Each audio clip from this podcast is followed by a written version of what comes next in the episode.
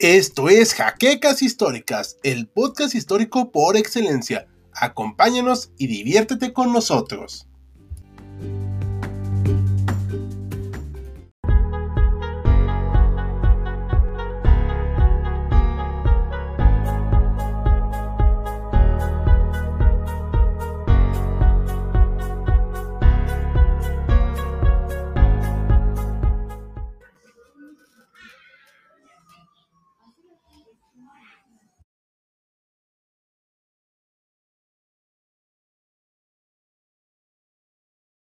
Yo soy su anfitrión, Hal, y aquí, como cada, bueno, ya tenemos mucho tiempo que no transmitíamos en vivo.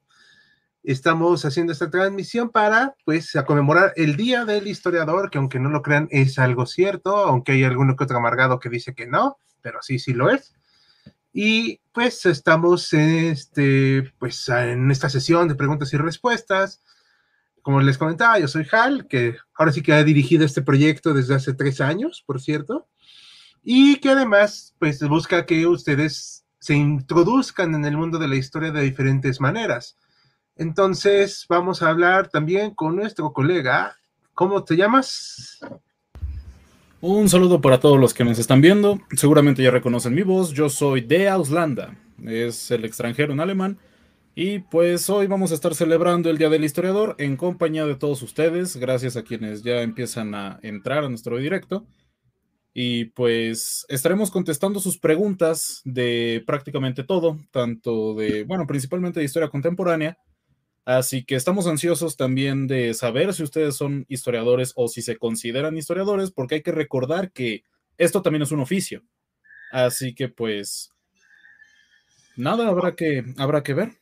Yo, bueno, pues gracias por tus palabras. Pues ahora sí que les voy a contar mi trayecto en este mundo de la historia. Sí, soy historiador, estoy titulado, tengo maestría, de hecho, entonces ya con eso no gano más dinero, al contrario, pero eh, soy un poco menos ignorante, entonces pues no está tan mal la situación. Me he dedicado a esto desde hace pues ya prácticamente 12 años, o sea, ya es bastante tiempo hemos estado con bastante, he hecho bastantes proyectos en mi vida, he dado clases, he estado en museos, he estado haciendo proyectos culturales muy importantes, he estado involucrado en otras áreas, por cierto, eh, y bueno, he, estado, he sido oficinista estos últimos años, pero decidí crear este proyecto de historia contemporánea, en un principio así se llamaba, y ahora es HC, Historia Contemporánea, para que se oiga más bonito. Y pues bueno, ahora sí que seguimos en este proyecto. ¿Por qué decidí ser historiador? Bueno, pues porque al principio mi proyecto, mi promedio en la prepa, pues no era muy bueno, la verdad. Y luego porque realmente sí me gustaba la historia, pero yo no sabía en lo que me metía cuando empecé la carrera, la verdad. Yo jamás hubiera creído que esto sería algo tan brutal como lo es. Y pues el paso de los años me fueron demostrando que ahora sí que era pues algo más complicado de lo que yo creía. Pero bueno, aquí andamos con eso. Y con el paso del tiempo, pues me fui profesionalizando, me fui especializando en lo que es la historia contemporánea, valga la redundancia, y decidí seguir adelante con este proyecto gracias a una persona que me inspiró mucho en su momento. Empezó como un proyecto pequeño en Facebook, ahora estamos en Facebook, Instagram, Twitter, LinkedIn también. YouTube, eh, nuestra propia página y pues vamos hacia adelante, ¿vale?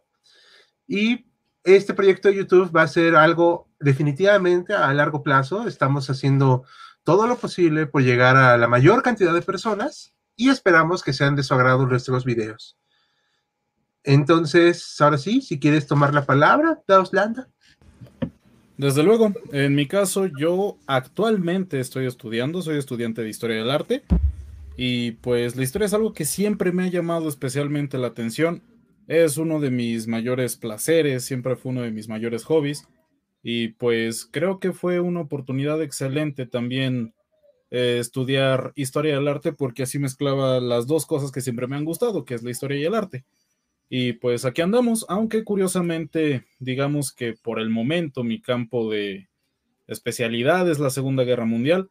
Y pues de nuevo les recordamos que este es un stream de preguntas y respuestas, así que cualquier pregunta que tengan sobre historia contemporánea, de cualquier periodo bélico que haya sucedido en estos años, en los últimos 200 años, pueden preguntarnos y con mucho gusto vamos a responder a todas las preguntas o a todas las que no sea posible, dependiendo del volumen de las que lleguen.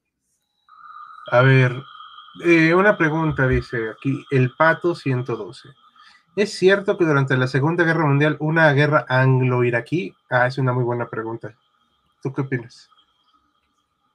Efectivamente hubo, tengo entendido que, que sí hubo tal cual un enfrentamiento entre el pueblo iraquí y los ingleses en este periodo, pero no tengo demasiada información al respecto porque pues eso ya es en Asia Central y sinceramente de lo que yo más tengo información es de Europa. A ver, vamos a checar en San Google. Sé que hubo una intervención en el Medio Oriente por la cuestión de los petróleos, de hecho, si no mal recuerdo, eh, perdón que te interrumpa, este, este proceso tuvo lugar entre. Bueno, fue muy, fue, muy corto, si no mal recuerdo, nada más fue en el mes de mayo del, de 1941. Sí, aquí estoy pues viendo. Que duró como una quincena prácticamente, duró más que mi quincena. y este sí, fue un enfrentamiento entre el reino de Irak con apoyo de las fuerzas del eje y pues, ay, perdón.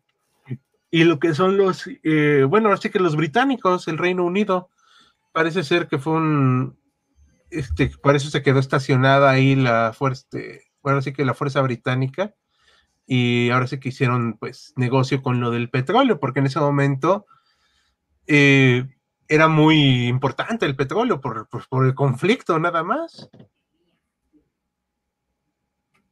Pues sí, y bueno, em, pasando a una siguiente pregunta, tenemos aquí a Barrón García Sergio, un saludo. Voy a ponerlo en la pantalla. Perfecto. Desde el punto de vista de ustedes, ¿cuál fue el conflicto bélico más importante?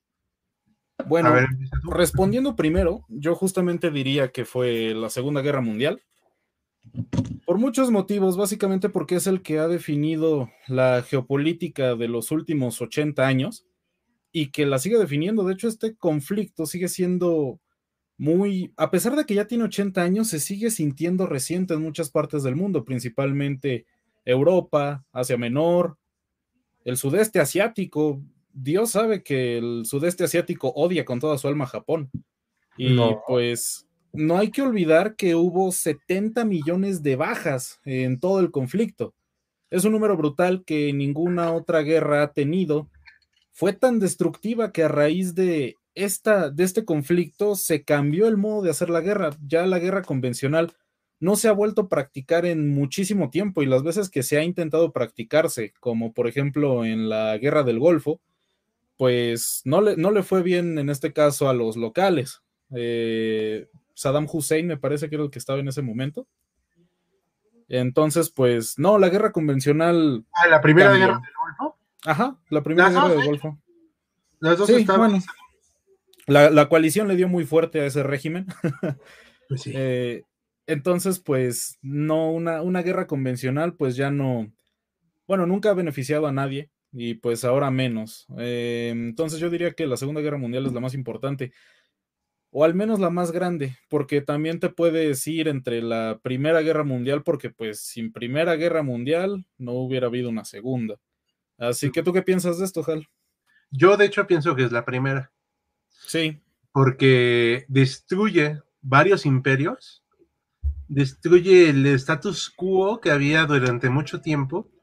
De hecho, este Eric Hobson, mi historiador predilecto, la verdad, decía él que el siglo XX fue muy corto, de 1914 a 91, 89, o sea, depende de lo que quieras poner. Porque el siglo XIX acaba para él con la Primera Guerra Mundial porque se cambia totalmente el sentido de hacer guerra. Ya no es esta guerra acá con honor, o sea, es una carnicería brutal. y es algo que va a simbrar para siempre, no solo a Europa, sino al mundo, la verdad. O sea, no, no se podía concebir que la destrucción del, humano, del hombre por el hombre y pudiera llegar a niveles tan catastróficos. Y lo peor es que por cosas tan pírricas, luego, como avanzar un kilómetro. O sea, eso fue lo que terminó traumatizando a todo el mundo. Por eso, aunque evidentemente el impacto económico, geopolítico y demás de la segunda es muy importante. La primera es la que viene a destruir todas las bases de la, de la forma de vida de aquella época. O sea, de hecho es muy curioso porque cuando empieza la guerra, una de las principales preocupaciones es, a ver, ¿cuánto tiempo va a durar la guerra? Porque pues son tiempos de cosecha y necesitamos a los hombres. O sea, estamos hablando de una sociedad ya industrializada y que todavía tiene mucha de esa preocupación. Y es normal que la tenga, porque pues recordemos que aún para principios del siglo XX no existía el concepto de, de, un país en el que se hubiera erradicado la pobreza como lo tenemos ahora, ¿no? Que ese es el modelo justamente o el ideal que se intenta alcanzar por muchos gobiernos de erradicar por completo la pobreza. En ese entonces, para ser una potencia no se necesitaba. No se preocupaban tanto por el colectivo, sino para mantener justamente el status quo. Sí, digo, y también en ese entonces estaban muy en boga las ideas que ahorita siguen, pero en otro sentido, las ideas de respecto al socialismo, anarquismo, etc., etc., etc. Y había esta cuestión de hasta dónde se podía Mm, mantener ese status quo, porque por ejemplo Alemania tenía un gran problema de, de, inconformidad. O sea, no estaban tan mal, digo, dentro de lo que cabe y lo que se pueda decir eso, pero también había una, una noción de que evidentemente no todo estaba bien. O sea, había pues pobreza, aunque no tan brutal, por ejemplo, como en Rusia, Sí, bueno. sí, pero sí había esta noción de que algo no está funcionando. Y al no estar funcionando, pues obviamente hay inconformidad. Eh, también por eso la guerra fue un canalizador para decir, órale, ve, ve y mátate. Entonces, este, pensando que pues eso los iba a hacer lo suficiente. No hubo ese furor que se dice, pero sí hubo una cierta resignación y pensando, bueno, en unas semanas esto acaba y todos felices, ¿no? Pero pues cuando las semanas se volvieron meses, años, ya fue cuando dejó de ser chistoso. Pero vamos a ver la siguiente pregunta, si les parece. Claro. A ver, voy a leerla. Es cierto que la batalla de Kursk, me imagino, no fue la primera batalla más grande de tanques. Ah, ahí estoy un poco confundido. O, o sea, la primera gran batalla de tanques, no sé, digo, eso ya es un poquito.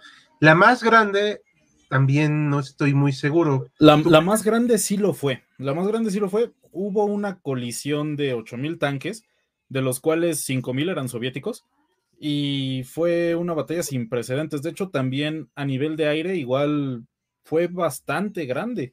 Se puede equiparar incluso con la batalla de Inglaterra. Eh, tan solo Alemania utilizó más de 2.000 cazas y bombarderos.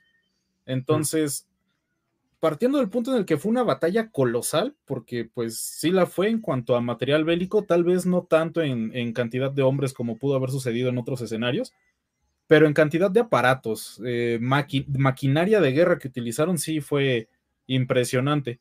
Ahora que pues se le recuerda justamente como la batalla más grande porque no había precedentes de que se hayan utilizado miles de tanques en ese momento.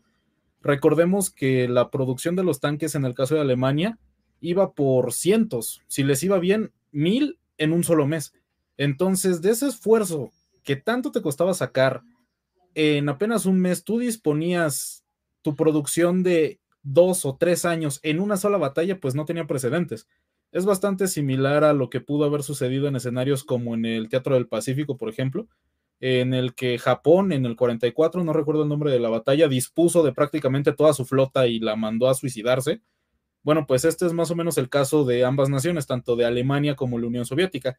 La cosa está en que la Unión Soviética tenía para reponer todos los tanques que había perdido, porque ellos ya llevaban desde el inicio de la guerra produciendo una cantidad exagerada de blindados durante todo el conflicto, si no mal recuerdo, los soviéticos dispusieron de alrededor de 100.000 tanques y 60.000, algo así, fueron destruidos por Alemania. O sea, los, los soviéticos tenían una, tenían una barbaridad de aparatos, los alemanes no. Entonces tenían que hacer uso más inteligente de sus unidades, cosa que no hicieron y que pues bueno, después de todo perdieron la guerra. Pero pues la cosa es esa, no hubo, no, no hay precedentes de una batalla tan grande como lo fue Kursk. Posteriormente hubo también batallas de tanques importantes en el frente oriental y en el occidental, pero este sin duda fue la más grande y ya a raíz de eso pues hubo un gran declive porque a día de hoy los tanques ya ni siquiera son tan importantes como solían serlo. De hecho, si les interesa un poquito más o menos cuál es el esquema que se está utilizando para reemplazar la figura del tanque en el campo de batalla, pueden ver nuestro video del ERC-90 Sagaye o Lynx. Entonces, pues es eso. Sí fue una batalla muy grande, muy importante, sin precedentes.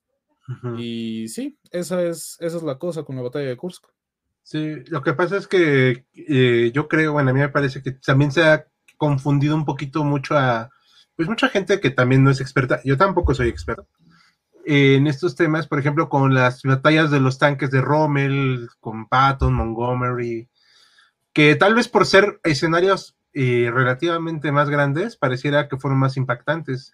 Aunque bueno, la verdad es que Patton al menos sí sabía usar sus tanques.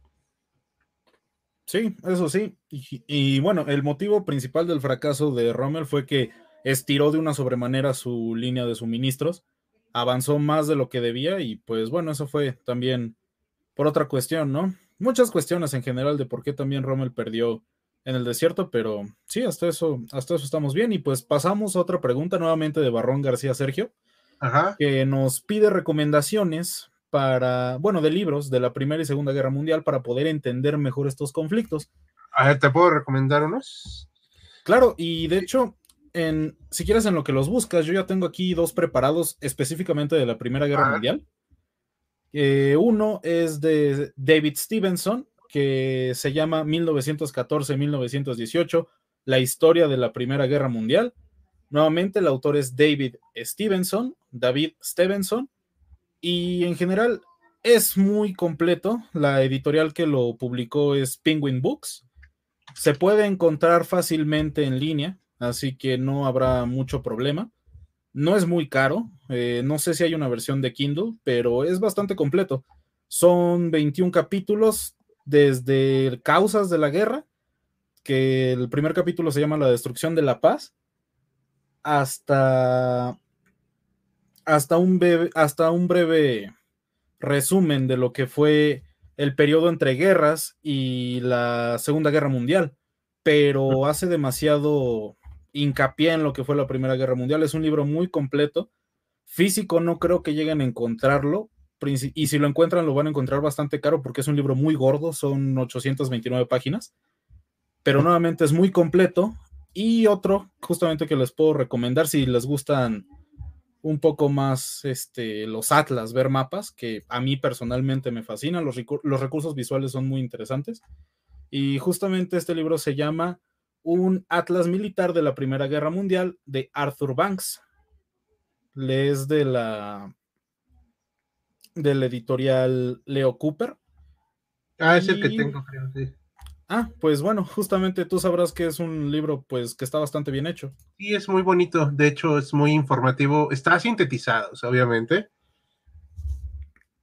pero está bastante bien. Lo malo de todo el del libro ese es que obviamente pues lo pueden tomar como que es de difusión, pero en general, la verdad, para lo que necesitamos luego de leer, pues sí está bastante bien.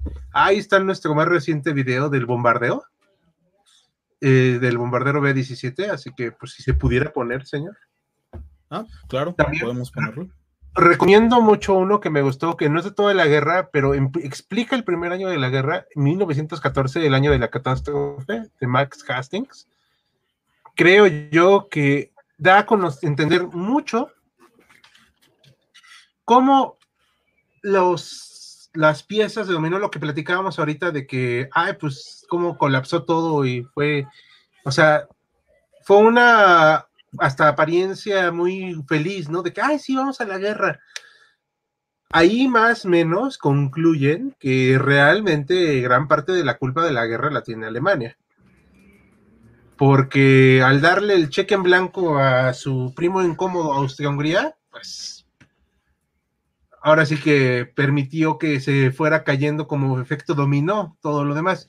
Obviamente los demás tienen su corresponsabilidad por entrar a algo que pues no tenían por qué entrar. Desde luego.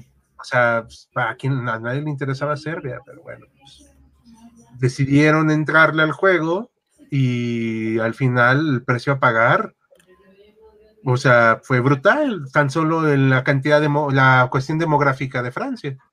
Vamos a pasar a otra pregunta, si les parece, para ya tenemos varias. Ahí está la leo. A ver, esperen. Es cierto que la no sé cómo se diga en alemán. Veamos.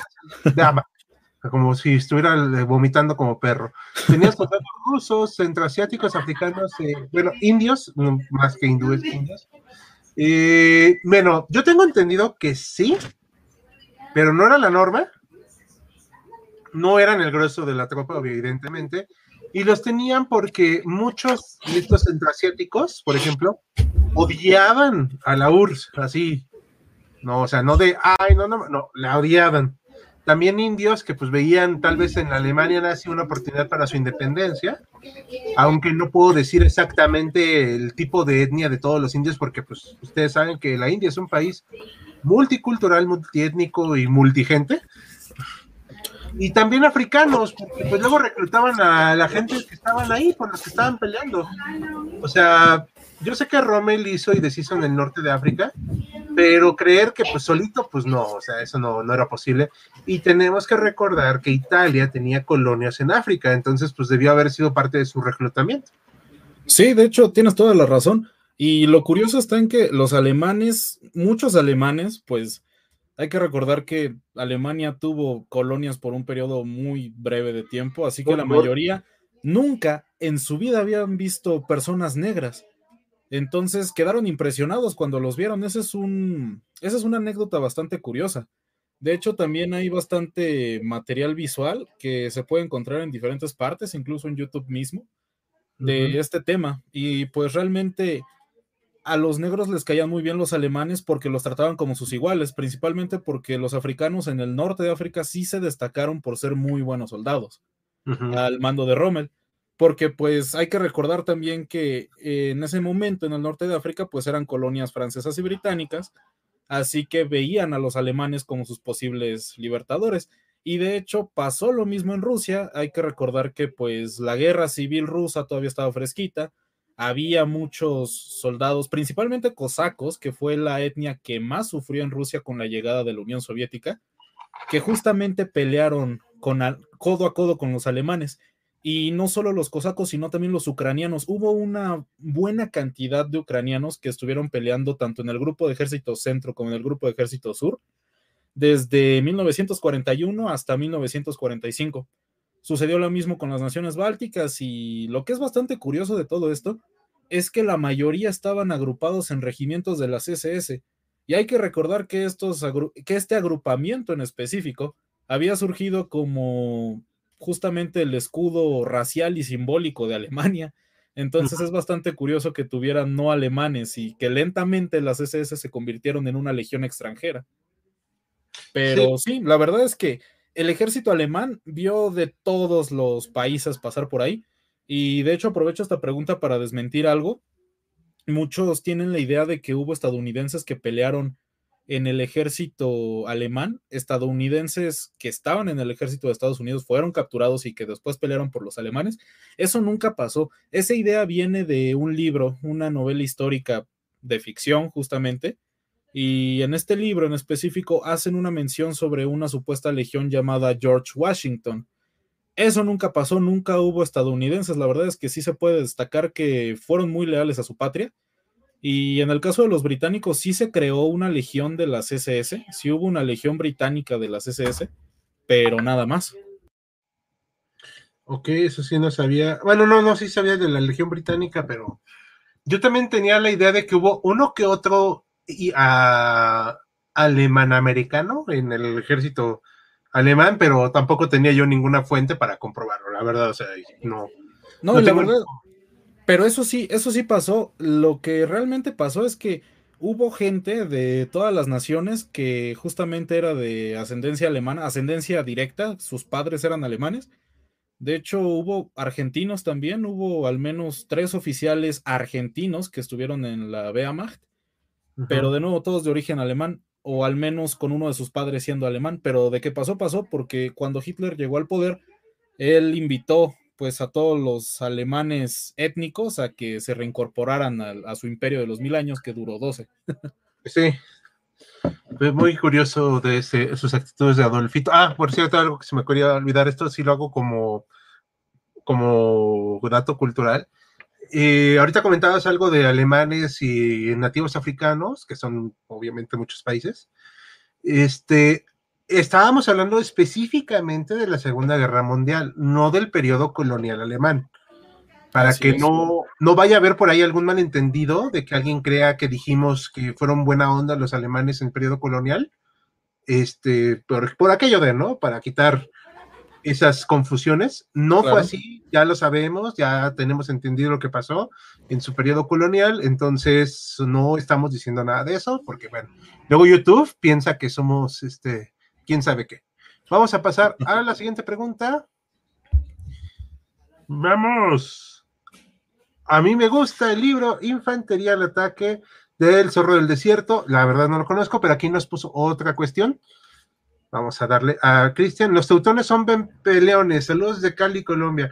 Pues sí, digo, eso pasa cuando por ahí, como parafraseando, que me corrija acá de Outlander, creo que era Voltaire que decía que eh, Prusia no tenía un ejército, sino que el ejército de Prusia tenía un estado. estado. Sí.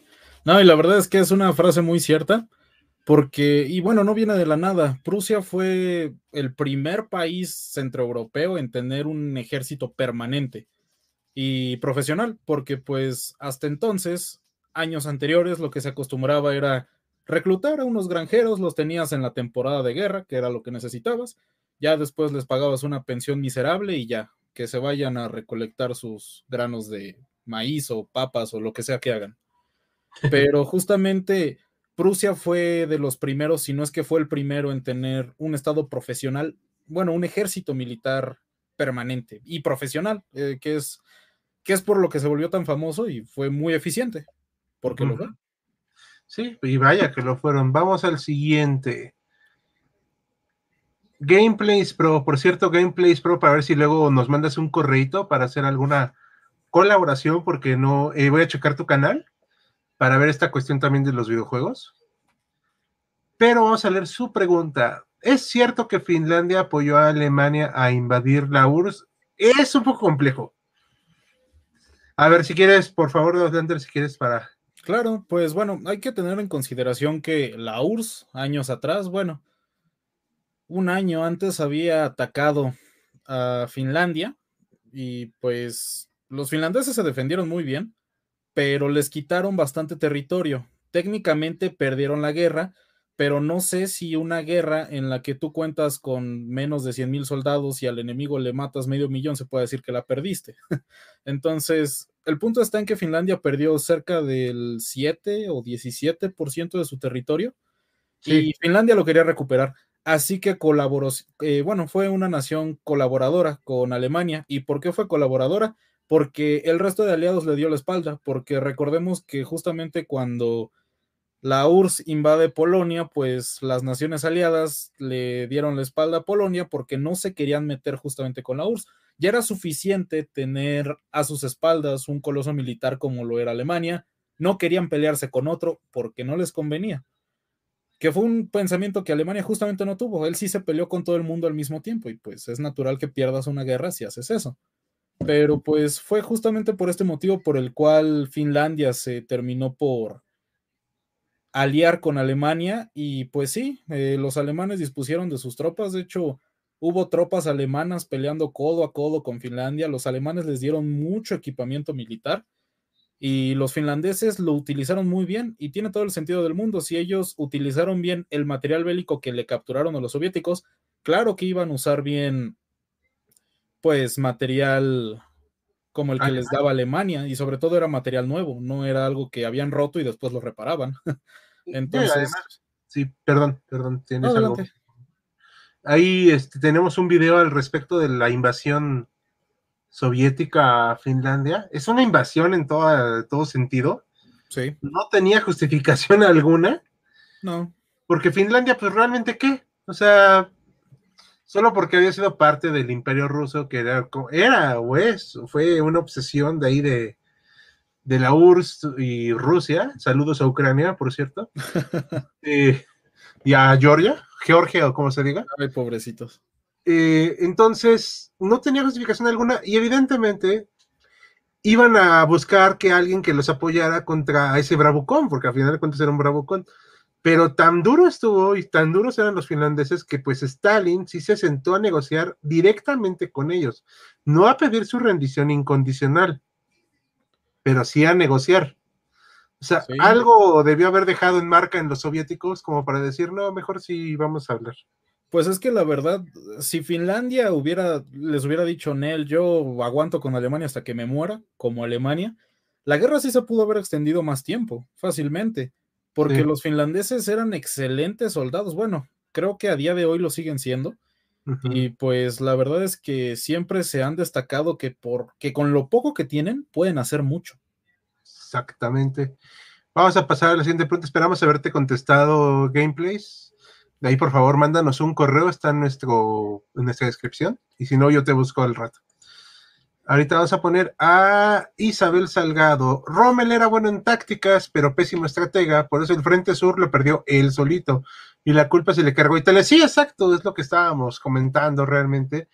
Que pues él por andar sobreestirando, sobreestirando, pues ya terminó perdiendo todo. Realmente no, no debió haber hecho lo que hizo, pero bueno, al final parte de las leyendas de él, pues lo va a excusar siempre.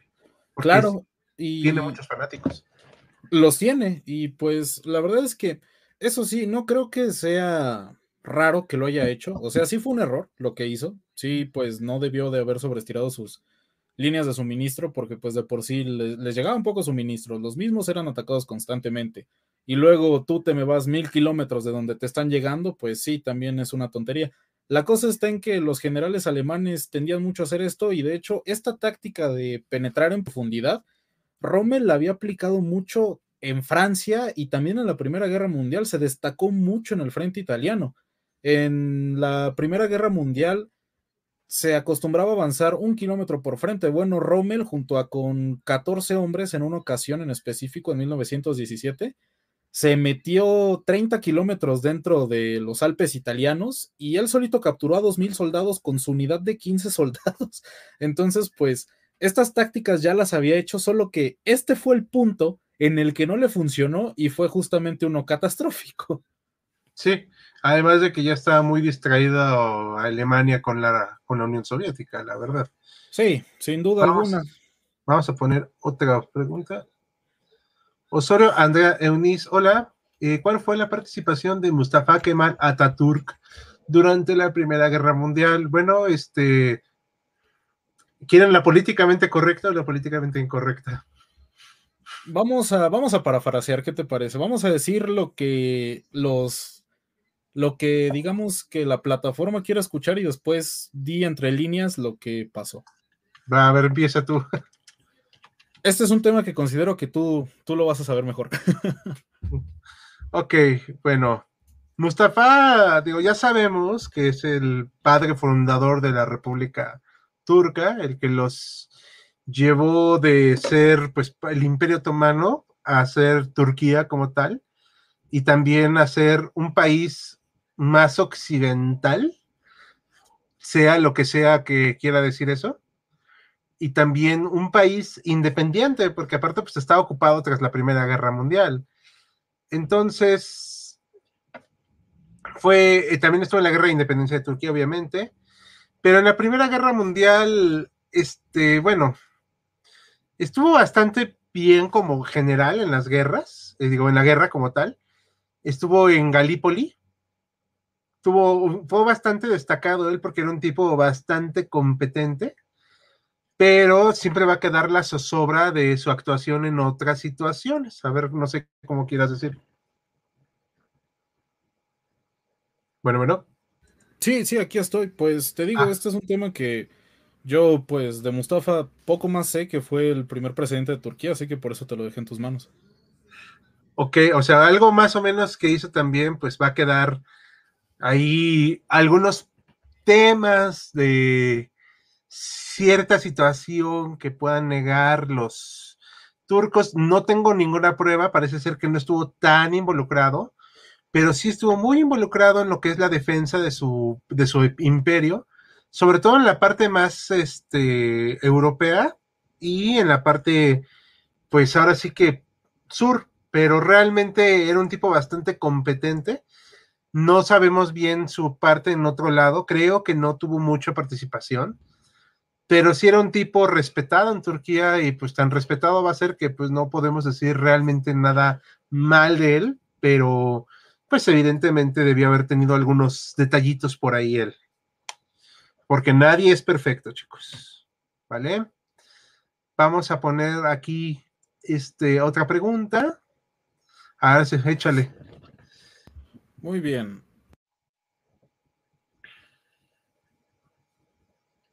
Vas, vas, para que la leas. Bueno, nuevamente dice Barrón García Sergio, ¿qué tanque demostraba eficacia en el frente en la Segunda Guerra Mundial? Pues aquí hay que dividirlo realmente por naciones, porque por naciones y por periodos, porque hay que recordar que la Segunda Guerra Mundial fue un momento en el que los tanques evolucionaban cada seis meses aproximadamente. Eh, de hecho, en un, en un video que estamos preparando para el martes justamente comentamos eso. Tú hacías un tanque en enero y para mediados de ese año ya te lo había superado el enemigo. Entonces, pues hay que irnos por periodo. Pero uno de los que más se destacaron, al menos yéndonos por naciones, y que probablemente vive mucho en, el, en la mente colectiva es el T-3476 y el T-3485. Eran máquinas sencillas, pero que tenían un gran poder de fuego, se movían muy rápido, eran ágiles, tenían una velocidad punta de 55 kilómetros por hora, algo así. Y pues eran, eran tanques muy buenos, eran tanques muy eficientes y fueron una sorpresa muy desagradable para cuando Alemania invadió la URSS.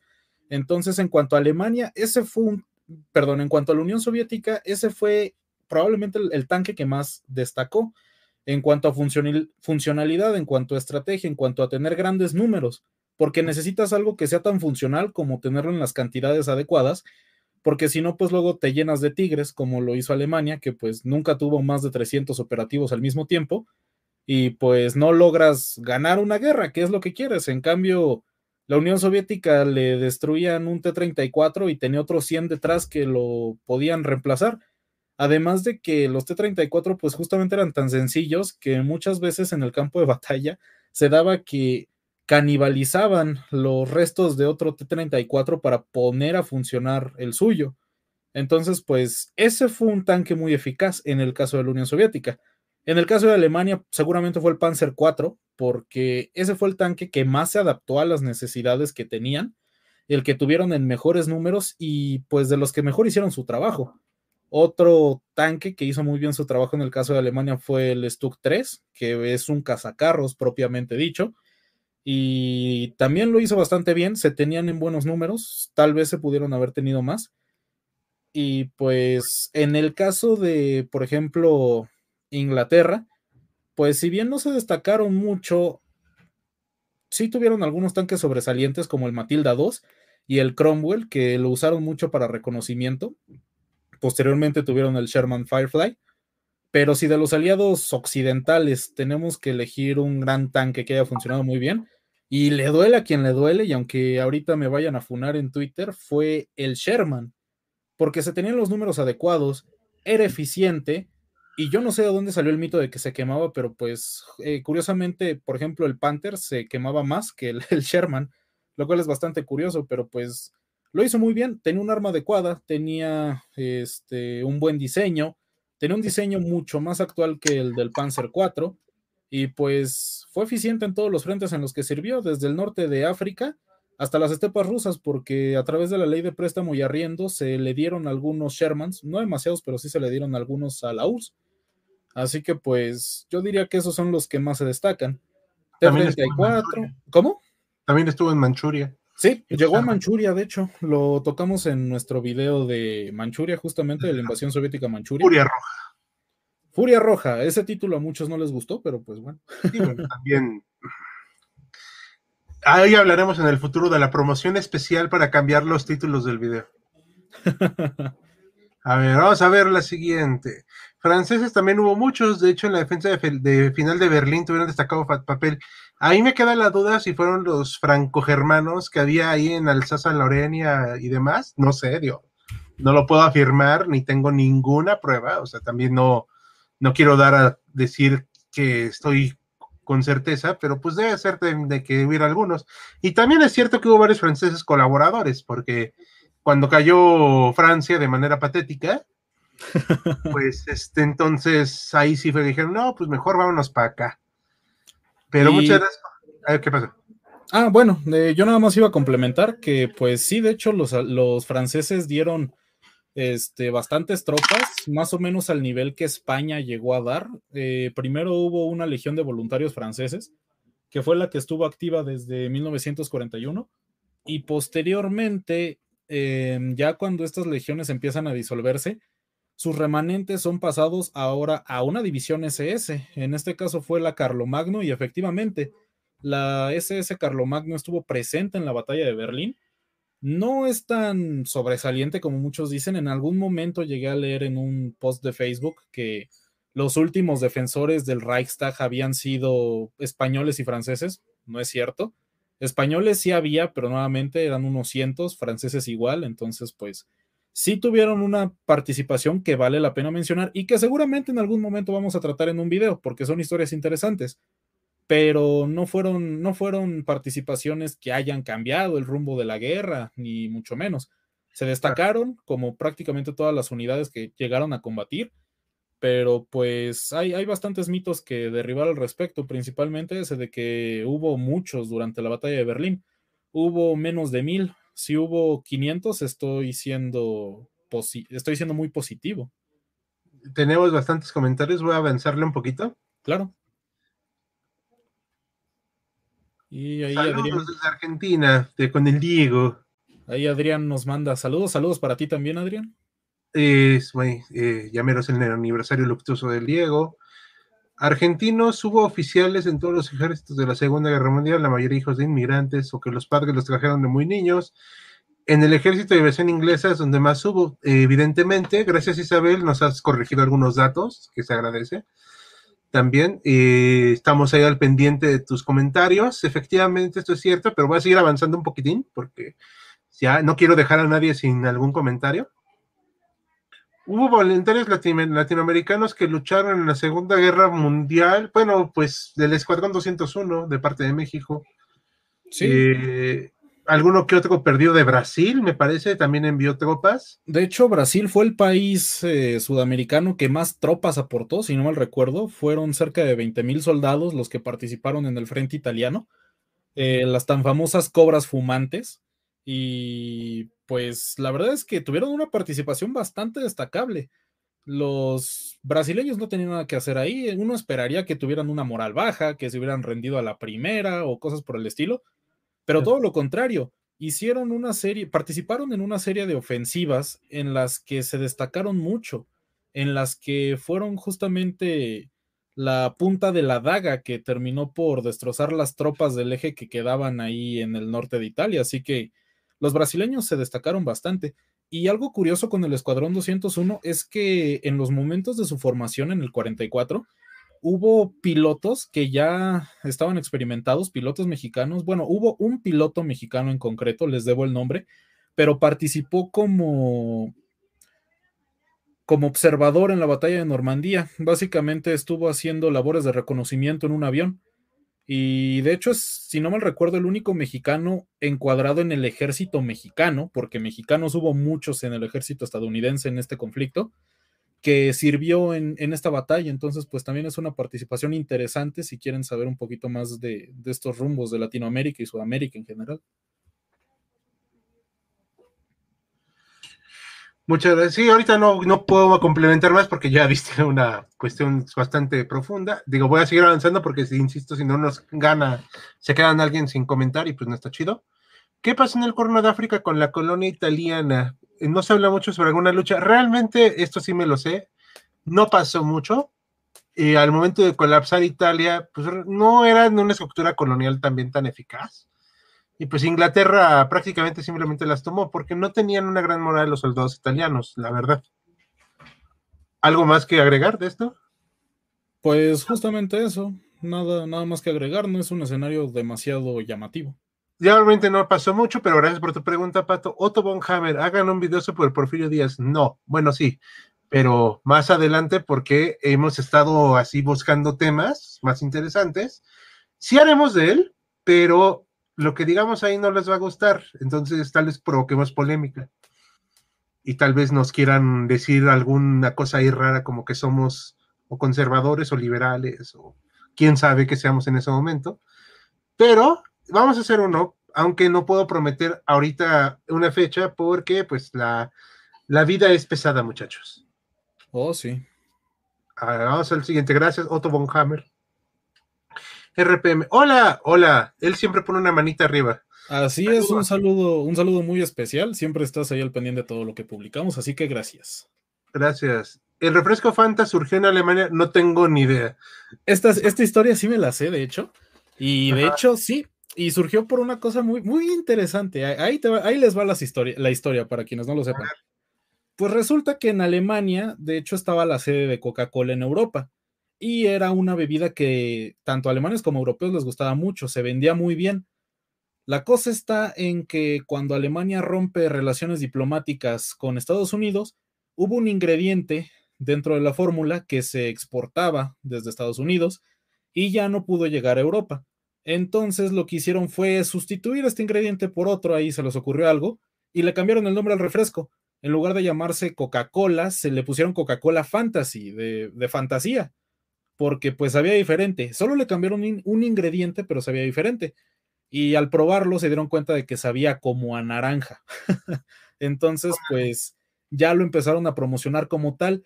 Y mientras más se desarrollaba la guerra, pues a los alemanes les gustó mucho. Y justamente lo más interesante es que gracias a la popularidad de este refresco, Coca-Cola Europa sobrevivió al conflicto ya en los últimos meses de la guerra tuvieron que embotellar agua para las tropas del frente, ya no producían refresco y menos lo vendían, pero sí lograron mantener a flote la compañía y posteriormente al presidente de Coca-Cola Europa le dieron un reconocimiento justamente por haber mantenido la neutralidad de esa compañía a lo largo de todo el conflicto. Es una historia muy interesante y sí surgió surgió en Alemania ese refresco y surgió pues producto de las circunstancias. A ver si luego le hacemos un video en los mordiscos o demás. Suena bien. Saludos a José Rodrigo. Saludos a José. Maldito sea, ni hablando en finlandés de nuevo. Exacto, de hecho, más o menos así estaban los soviéticos invasores y bastante gandallos. Saludos. ¿Cuál es el tanque más pesado de la actualidad? El que pese más. ¿Cuál es? Pues, ahorita la verdad es que estaría difícil saber eso, porque los tanques ahorita ya están muy estandarizados. De la OTAN, pues está el Abrams y el Leopard, que pesan casi lo mismo, 60 toneladas, ahí se llevan unas poquitas entre uno y otro. Y pues ahorita los rusos están produciendo el T-14 Armata, pero desconozco cuánto pese.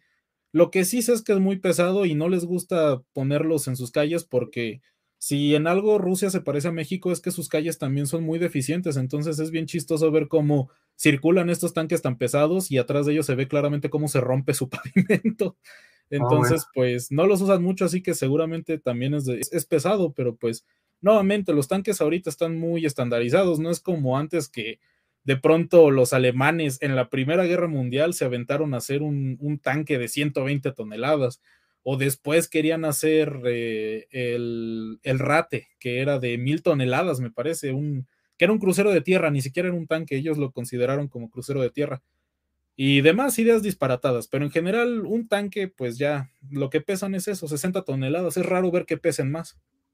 Ok, es un buen dato, gracias. A ver, acá R, digo Mauricio Ledasma, Rommel y su famosa división fantasma, la que como comentabas ahorita. Y Erdogan, ¿no? Es Erdogan, no es Erdogan. Ah, bueno, me imagino que le puso cerdo por cerdo. Erdogan está destruyendo parte del legado de Ataturk. Sí, ah, hay unas cuestiones políticas que han llevado a unas a una cierta radicalización en Turquía. No soy experto en el tema, pero, perdón, ¿eh? es que es un día pesado, pero es cierto que hay algo detrás, intereses, y si la gente no lo apoyara, pues él no tendría por qué hacer sus cosas, pero bueno, ahora sí que ahorita vamos a, te agradezco mucho tu comentario, Mauricio, por complementar nuestra idea. Ah, sí. Y de lo que pasó en Armenia, mejor no hablar porque YouTube suele meter la cola del diablo cuando no el tridente. Lo dijo Isabel, no lo dijimos nosotros. Muchas gracias. Sobre Ataturk, exacto. Exactamente, por eso mismo procuramos evitar un poquito el tema. Carl Tan, gran diseñador de aviones alemán, prestó ayuda para diseñar el, Pulque 1. Primera reacción, habría una reacción de la Argentina, murió como piloto de pruebas, aún el hijo vive en nuestro país, Argentina. Saludos, Adrián, no sabía eso, no sé si tú sepas de eso. Pues yo de lo que sé del caso específico en Argentina es que hubo grandes pilotos y diseñadores que llegaron a este país y sí, les ayudaron mucho a desarrollar su fuerza aérea. Fue bastante prometedora en la década de los años 50, especialmente teniendo diseñadores como el mencionado y también otros asesores como lo fue Adolf Galland, que estuvo un buen rato en Argentina, estuvo creo que unos 10 años. Entonces, pues sí fue un periodo interesante los 50 porque hubo bastante migración de talentosos diseñadores militares y estrategas del aire alemanes y otros tantos que arribaron a este país de manera ilegal, porque pues sí hubo eh, la llegada de estos oficiales que venían huyendo, como dentro de unos años se terminó por descubrir. A ver, ahí. Muchas gracias. Ah, gracias, Adrián. Y Galan, de hecho, fue parte de las Fuerzas Aéreas Argentinas, si mal no recuerdo. Así es. RMPM. Imaginen un Baby Tiger, pues a ver si no se quema. Estuvo, es curioso porque más o menos algo así existió. Fue con un Panzer 1, creo que fue con un Panzer 2 en específico. A este tanquecito le pusieron un motor súper potente y un, y un, un blindaje frontal de 80 milímetros, algo así. Y pues se usaba para reconocimiento, pero nada más se fabricaron como tres o cuatro unidades, entonces pues fue todo un unicornio, pero pues es como lo más cercano a un tigre chiquito, porque nada más era de tres tripulantes, algo así. Ok, eso no sabía. Muchas vamos a seguir avanzándole, que ya, ya, ya hay menos comentarios, pero para ya contender a todos. ¿Cuántos hombres tenía una división del sexto ejército alemán al, momento de la invasión a Stalingrado? Siempre tenía esa duda para comparar, imaginar, no sé cuántos tenían las divisiones, la verdad. ¿Tú sí sabes? Sí, eh, ya, es que me estaba peleando con mi micrófono, pero sí, eh, en ese momento todavía había una estandarización de las divisiones. Posteriormente se empezó a asignar los nombres de Kampfgruppe, que era básicamente asignar los remanentes de varias divisiones en un bajo una sola bandera para poder dirigirlos mejor, pero eso ya fue hasta por el 43. Cuando empezó la batalla de Stalingrado, estaba estandarizado que cada división tenía por lo general 10.000 hombres. Variaba. En unas había más, en otras había menos, dependiendo también el rol que tenía la división. Pero pues una división de infantería normal tenía eso, unos 10.000 soldados. Mm, o sea, ¿cuántas divisiones perdieron? Divisiones no... Bueno, es que no se perdieron divisiones, se perdió todo el sexto ejército alemán. ¿Y cuántas, la cosa. ¿Cuántas divisiones tiene el ejército? ¿Cuántas divisiones? Esa es una buena pregunta, la verdad. No, no te tengo disponible ahorita el dato, pero. Sexto ejército. Vamos a san googlear porque la neta, pues, no, sabemos todo. sería una irresponsabilidad decir que sabemos todo. A ver. Parece ser que. Ah. Perdón, disculpen, ya son ya es noche y la edad me alcanza, chicos. A ver, sexto ejército alemán. A ver, vamos a ponerle en la cuestión. 22 divisiones. Tenían 22, divisiones. Ah, ok. ¿no? Pues sí, era bastantito, o sea, 20, pues como a mil hombres por división. Sí, eh, más o menos eso es lo que era. Y pues en general, si no me recuerdo, fueron 250 mil prisioneros de los que quedaron vivos. 246 mil. Ahí está. Y de esos, pues sobrevivieron cuántos? ¿Cinco mil volvieron a sus casas? Fue una tragedia en general. Sí, no, estuvo durísimo eso, la verdad. Gracias, Manuel. Vamos a avanzarle un poquito. El pato nos hace otra pregunta. Uh, ustedes. Ah, ya, ya, se había puesto y le puso ocultar de nuevo. Ahorita vuelvo a salir. Es del tanque alemán. ustedes hablaron sobre un tanque alemán en la Primera Guerra Mundial. Vi una teoría que si Alemania hubiera producido más, hubiera ganado la guerra. Bueno, aquí yo sí voy a responder, porque ahora sí que ya soy el historiador titulado. Adelante. chicos, eh, entiendo cuando preguntan estas cosas del hubiera y si es muy entretenido hacerlo. Digo, yo si ustedes me dicen de la Primera Guerra Mundial que hubiera pasado si Alemania hubiera hecho más tanques, no me parece que hubiera ganado de todos modos.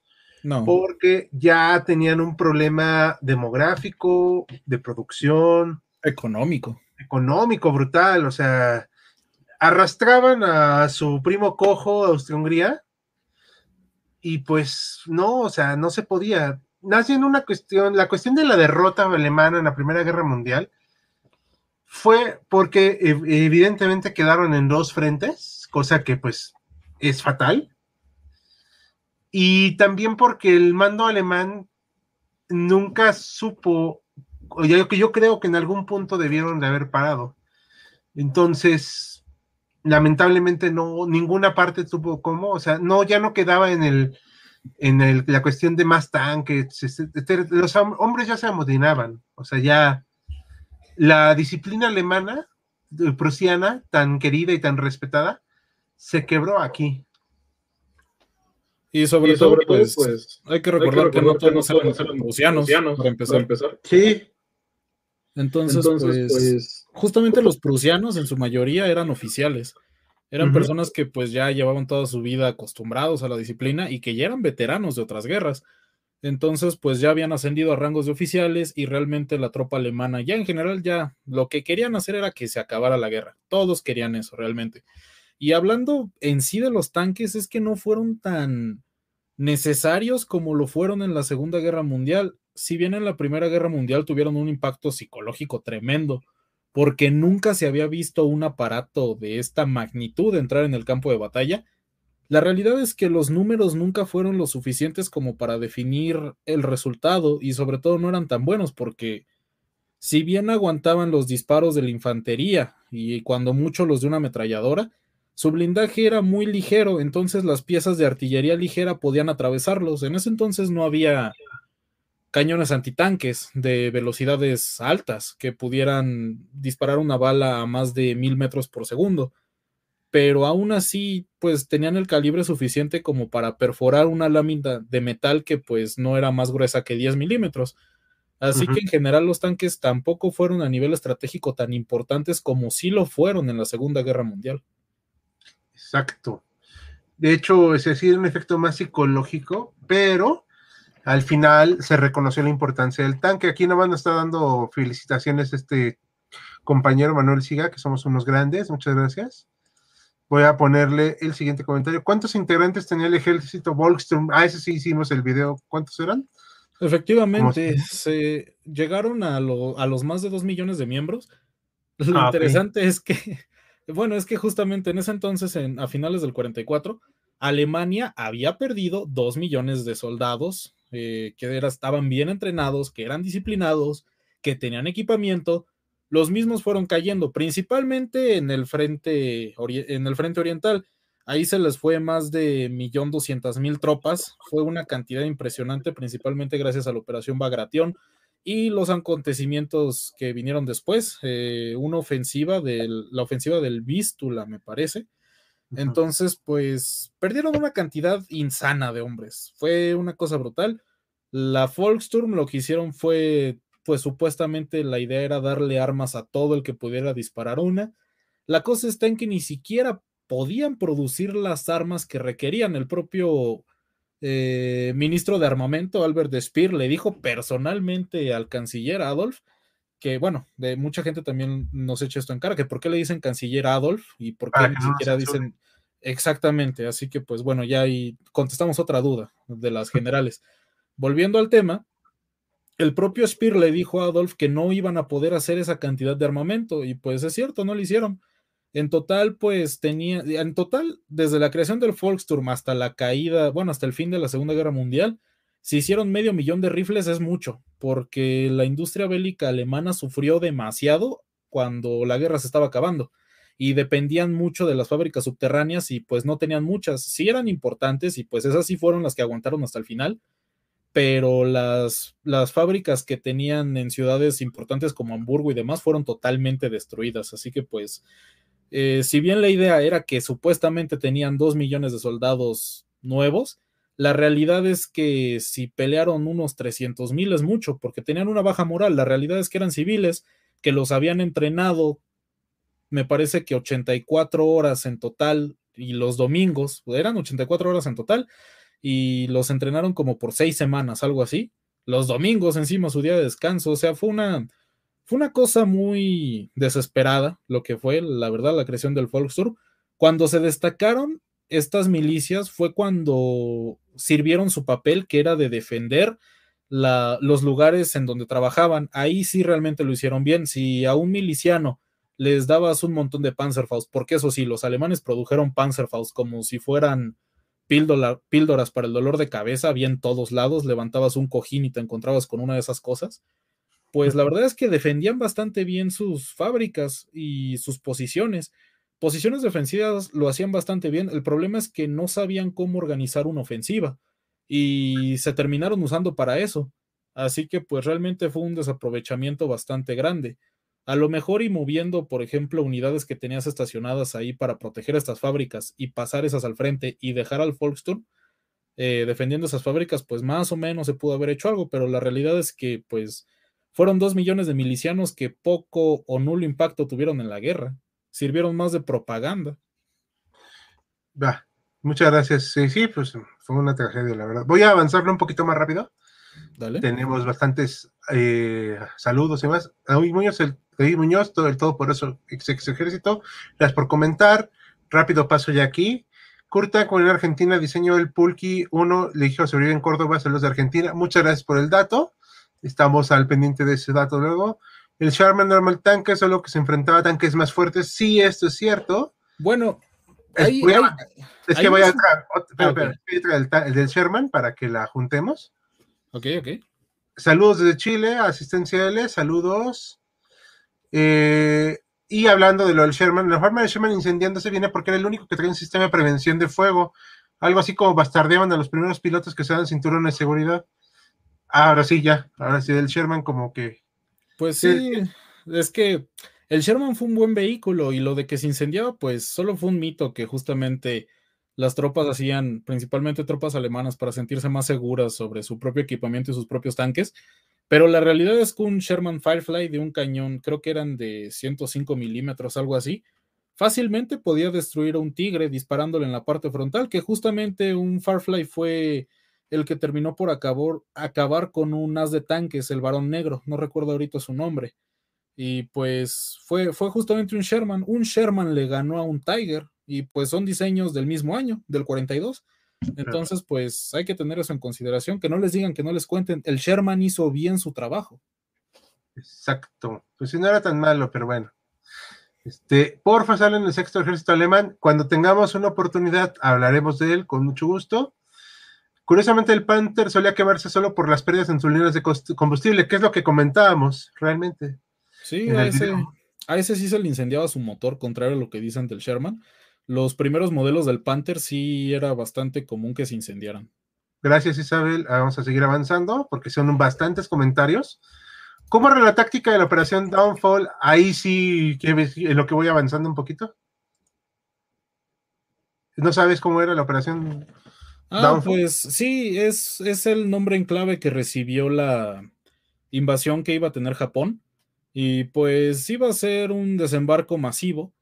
Y está, está interesante el plan. Eh, iban a empezar, si no mal recuerdo, eh, un ataque conjunto de las islas principales, los, bueno, el, ejército estadounidense, y ya ni los aliados, ni no, ya directamente todo el ejército estadounidense. Lo interesante de esto es que los japoneses, en caso de darse, iban a organizar una defensa. Si la defensa de Alemania fue fanática, la de Japón iba a ser lo siguiente.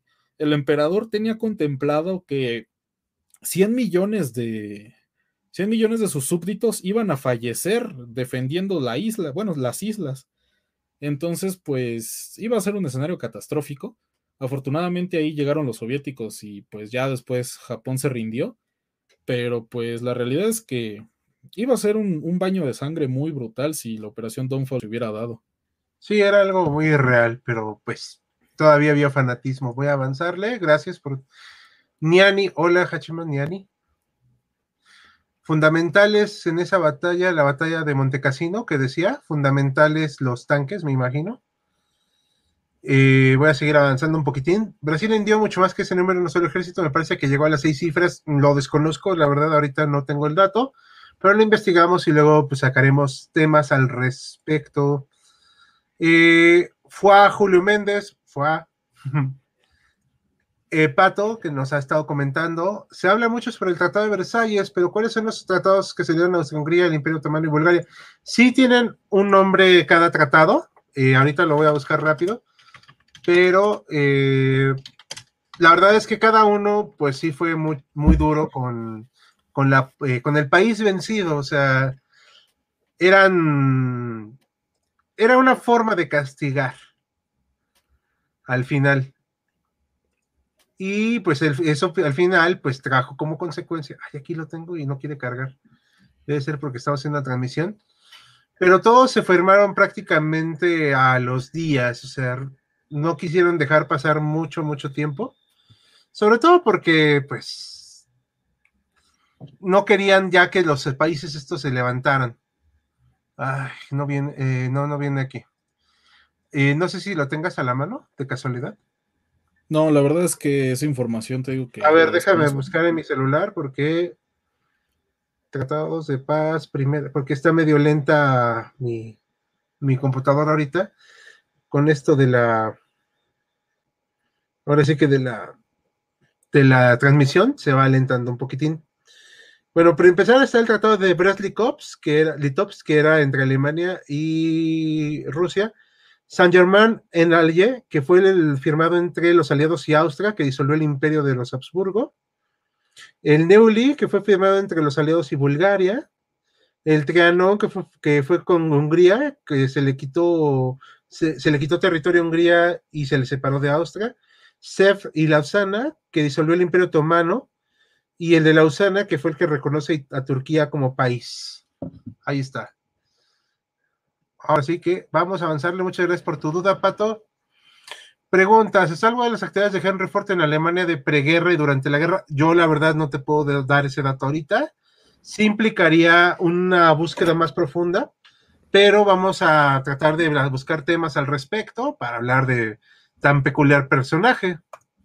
Vamos a la siguiente. ¿Creen que el rate cambiaría en el rumbo de la guerra? No sé qué es el rate, ¿tú sabes qué es el rate? Sí, es justamente el, crucero de tierra alemán que te digo que estaban haciendo. Era una cosa impresionantemente grande, gorda, lenta y pues irreal.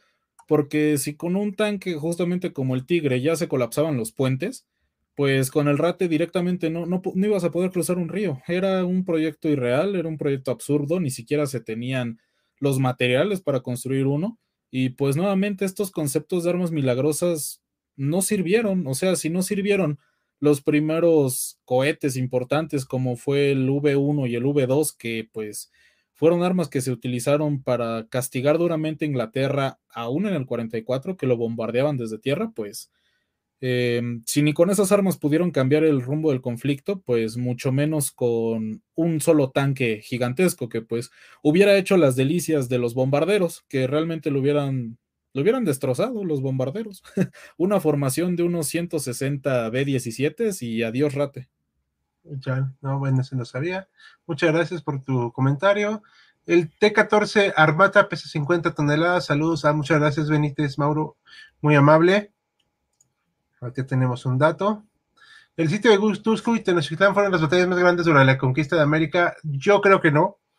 debió haber muchas más batallas, pero en cuanto a, digamos, tropas organizadas, sí, aunque la conquista de América no terminó con la caída de estos lugares, fue una conquista muy paulatina y de varios siglos. Recuerden que eh, ni siquiera Nueva España sabía hasta dónde terminaba realmente. Pero gracias, Ricardo. Putin es un dictador, Benítez Mauro. Sí, pero con sus asegúnes, porque si tiene mucho apoyo es un poquito problemático que se le reconozca como tal, a mi parecer, ¿verdad? HC Felías, tengo una pregunta sobre un supuesto informe soviético en vísperas de la operación Barbarroja. El supuesto es que, eh, a ver, aquí viene la segunda parte. Los soviéticos vieron con malos ojos los Panzer 3, esto ya que eran desde el punto doctrinal marxista, los tanquitas se aburguesarían por su comunidad. ¿Qué opinan de esto? Pues yo me imagino que sí, no sé si tú sepas de eso. Pues ideológicamente supongo que tiene sentido, además de que los soviéticos realmente no necesitaban utilizar material capturado, aunque sí lo usaron, pero pues fue principalmente en armas de infantería. Y la realidad es que los tanques alemanes eran más complejos. Eh, cuando inició la guerra, pues los tanques soviéticos ni siquiera tenían radio. y pues eso ya era una posición estandarizada que los alemanes sí tenían. Así que pues a lo mejor y veían todo de un poquito de más calidad en cuanto a sus acabados y materiales y demás. Y pues les digo, no, no tiene mucho sentido que hayan utilizado estos tanques trofeos, que realmente lo que hacían con ellos era presentarlos a la población local, los iban exhibiendo en diferentes lados. Así que pues eh, tiene sentido. Yo desconozco si esto en algún momento se haya dicho, pero pues bueno, respondiendo un poco tu pregunta, pues no tenía sentido que utilizaran mucho tanques trofeos, como sí tenía sentido que los alemanes lo usaran, porque nuevamente los alemanes nunca tuvieron demasiados tanques. De hecho, o sea, no, no tenían la necesidad. Aquí voy a poner otro comentario, ya para ir terminando. ¿Me pueden recomendar libros de experiencias de guerra entre más antiguos, por favor? Estuvimos recomendando al principio la transmisión de algunos, por si lo quieres ver. De todos modos, yo creo que podemos hacer una publicación en la comunidad para poner libros. Y pues ahí estate al pendiente, por favor, para que lo veas, para que ya no, este, pues le demos el espacio a otras personas también. Y hagamos un buen ratito aquí con todos. ¿Tienen alguna idea para cuándo va a llegar el secreto de Estado de Inglaterra sobre la Segunda Guerra Mundial? En la familia Céspedes por el 2012, que se iba a liberar la parte de Rudolf Hess, y al final, voy a ponerle aquí la otra parte, lo prorrogado, pero no sé cuándo lo levantan. Es una muy buena pregunta. Creo que es por 100 años, pero no sabría decir, porque hace poco eh, se liberó el, la información, pero del este hombre, el que renunció a la corona, el rey Eduardo VI, creo que es. Ajá, ese mero. Este, entonces eh, fue un poquito problemático él, sí. Información de Estado guardada Reino Unido. Segunda, bueno, Rudolf Hess, porque pues, y la verdad es que sí, es muy peculiar lo que le pasó a ese tipo, porque yo nunca entendí qué quiso hacer. Sí, a día de hoy es un gran misterio cómo, es que realmente cómo le cabe en la cabeza a uno, ¿no? Que este tipo un día es, tiene una posición muy alta en Alemania, están ganando la guerra hasta ese punto, se sube un avión, se tira en paracaídas en Inglaterra y ¿qué pasó ahí? ¿Por qué hizo eso? ¿Cuál era su objetivo? Mira, no tenemos la información, pero mejor lo vamos a investigar con más calma, Isabel, y te agradecemos tu pregunta, pero vamos a, perdón, a estar al pendiente de esa info. Muchas gracias, pero sí debe, y yo le apuesto a los 100 años, ¿eh? Porque es cuando ya todos estamos más que muertos. ¿Qué nos hizo hacer un canal para YouTube? El dinero. la realidad es que, bueno, al menos en, en mi caso particular, es que crear contenido siempre me pareció interesante y pues justamente quería un espacio en donde pudiéramos hablar de historia y sobre todo el punto de vista con el que iniciamos esto es que hubiera un canal hecho por y para historiadores porque en YouTube efectivamente hay un gran contenido de gente muy talentosa que son divulgadores, pero no necesariamente son historiadores y nosotros sí tenemos ese título formalmente. Entonces queríamos pues traer un punto de vista un poco académico, un poco profesional, que aunque sea una falacia de autoridad, pues que nos viene bien y nos, y, nos sienta bien, la verdad. Entonces, pues ese es el objetivo también. Y el dinero. Y el dinero.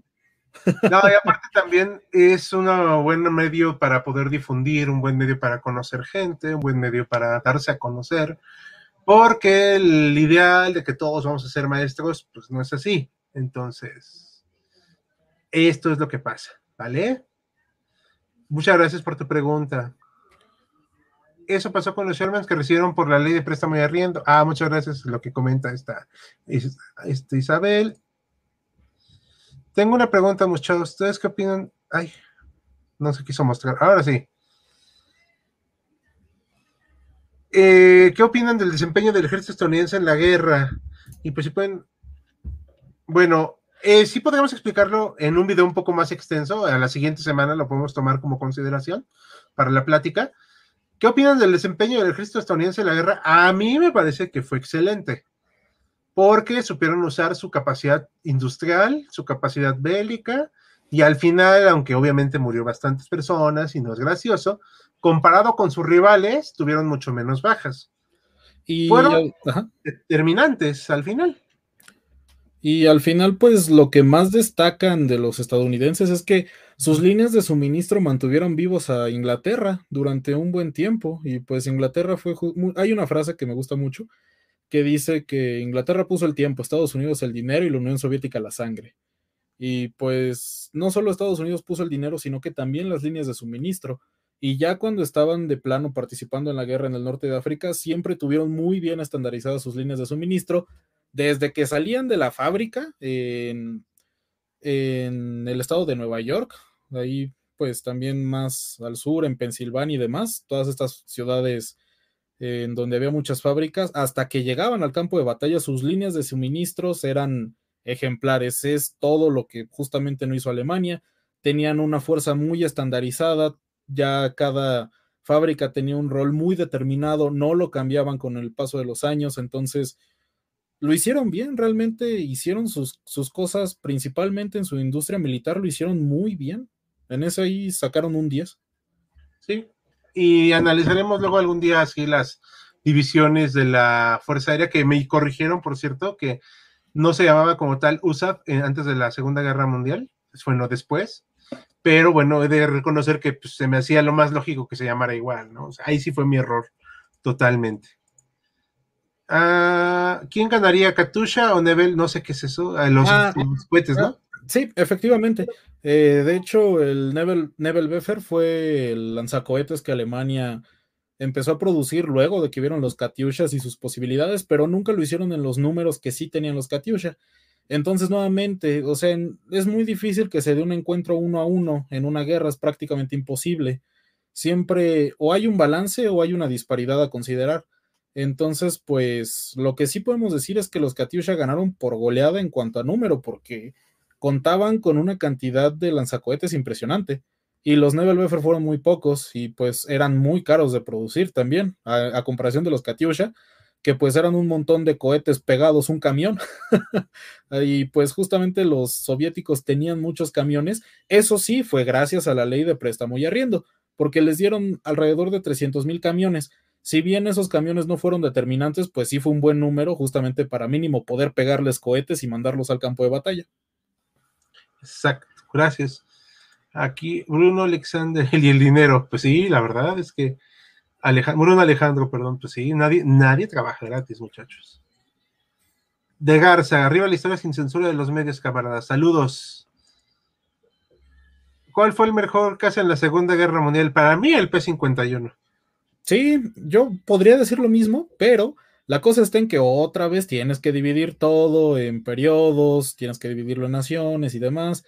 Entonces, pues, si te vas en cuanto a uno que hubiera estado durante la mayor parte del conflicto, seguramente te irías por un británico eh, o por un alemán. Bien podrías irte por el Focke-Wulf 190, el alemán, o por el británico que se desarrolló después del Hurricane, no me acuerdo el nombre ahorita, y es bastante famoso, lo cual me hace dudar de mi capacidad de memoria. Ah, no te preocupes, los historiadores no aprendemos, no memorizamos. Pero bueno, el punto está en que este avión británico en, particular. Ah, pues, el Spitfire. El Spitfire, claro que sí, es, es un nombre, es un nombre incluso bonito, es icónico. Entonces, pues la verdad es que lo hizo muy bien. De hecho, em, en, en, las memorias de Adolf Gallant, en algún punto escribió que, pues, justamente siempre los nuevos modelos del BF-109 eran los que querían rivalizar con el Spitfire. Y mira, qué, timing tan perfecto que justamente ahorita se puso una foto de Adolf Galland. tipo muy peculiar. Adrián Barbiero, el próximo, espero la batalla del Río de la Plata sobre el Graf Split. Esperemos poder tenerlo alguna idea por ahí. ¿Qué pasaría si Alemania descubre la bomba nuclear en, este, en la guerra? Pues lo hubiera lanzado a la URSS, sin dudarle un segundo. Sí, hombre. Hasta cinco. Todas las que tenían, yo creo. Y por último, ¿qué pasó con el hijo de Stalin al ser capturado por los alemanes? Ah, no tengo idea, pero. Ah, pues. perdón, mi única referencia es la película La muerte de Stalin, entonces no, no tengo idea. Pues eso es curioso. Stalin tenía, si no me recuerdo, al menos dos hijos que lucharon en este conflicto. Uno de ellos fue capturado y justamente él era un oficial, pero de los pequeños. Entonces él comandaba creo que un regimiento de artillería, algo así, algo, una unidad pequeña. Y pues justamente los alemanes en algún punto propusieron cambiarle al el hijo de Stalin por un mariscal y la respuesta de Stalin fue que ningún, que, que era un trato de locos, que no iba a cambiar un mariscal de campo por un oficial de artillería. Y pues a final de cuentas creo que el hijo de Stalin murió en cautiverio. Realmente a Stalin lo único que le interesaba era su propia integridad. Eso era lo único que le interesaba porque pues no quiso cambiar eh, al mencionado, a un mariscal de campo como lo fue este, el, que dirigió el sexto ejército, Paul, no, no, recuerdo su apellido. Entonces, pues sí, a Stalin no, poco nada le, le importó realmente que llegaran a capturar a su hijo. Perfecto. Sí, yo la verdad no, no se me sabía esa historia. Pero muchas gracias por compartirla. Y por último, Carita Feliz de RMPM, muchas gracias. Chat privado. Ok, ah, perdón. Y bueno, hemos terminado con las preguntas que eh, venían para eh, este día. yo la verdad quise eh, honestamente poner todos porque me pareció bonito, interesante interactuar con todos y se dieron pues la verdad el tiempo de convivir con nosotros. Nos echamos una bonita hora y 20 minutos, casi una película. Voy a, ya por ahorita, yo creo que este, vamos a cortarle, si les parece bien. Muchas gracias. Eh, ¿Tienes algo más que agregar, de Auslander? Pues ya justamente aquí me dijeron que es justamente Von Paulus, el, el dirigente del sexto ejército, que, quien fue quien intentaron cambiarlo por el hijo de Stalin. Y ah. les agradezco que lo hayan puesto. A veces se me olvidan los nombres. De nuevo, no somos perfectos, no somos máquinas, ojalá. Pero pues les agradecemos mucho a todos los Ah, bueno, voy a responder a una última para que no se quede esto así. Pero ya es la última que respondo, la última más dos que respondemos. ¿Cuáles fueron los peores aliados de Alemania e Italia? Yo creo que Japón, porque no, es que no, no había mucha necesidad de aliarse con Japón, digo, estaban del otro lado del mundo. Ni, geopolíticamente ni nada, y luego le declaras la guerra gratis a, Estados Unidos. Exactamente, fue bueno, es que ay, Adolfito hizo tantas cosas mal. El Corsair siguió en servicio muchos años después de terminar la guerra y superaba ampliamente a los primeros reactores. Si eso no prueba que mejor el avión, no sé qué lo hará. Bueno, bueno, aquí tú justamente lo dijiste. Estuvo después de la guerra. Lo que nos preguntaron fue justamente cuál fue el caza que mejor lo hizo en la guerra y pues no fue un caso que tuviera mucha presencia, digo, porque si no, pues pudimos haber dicho que fue el ME262, ¿no? El, el alemán. El mejor, ajá, pudimos haber dicho que ese fue el mejor caza, pero, pues, pues, bueno, también hay que considerar que también se desempeñó, por cuánto tiempo lo hizo y demás. Y la verdad es que el Spitfire y el Focke-Wulf 190 yo considero que fueron de los mejores que lo hicieron en, en la guerra. Perfecto, pues vamos a despedirnos. Solo pongo aquí los últimos mensajes. Ya te respondí, muchas gracias a los que me van a descansar. Te respondimos, José.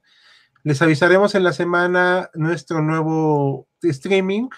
Estaremos en contacto. Acuérdense que estamos publicando martes, jueves, viernes y sábado videitos, ¿vale? Y cualquier cosa, pues estamos ahí en la comunidad, con mucho gusto. Y se despide Hal. Y me despido yo de Auslanda. Fue un gusto. Nos vemos la próxima ocasión. Chao. Chao, gracias a todos.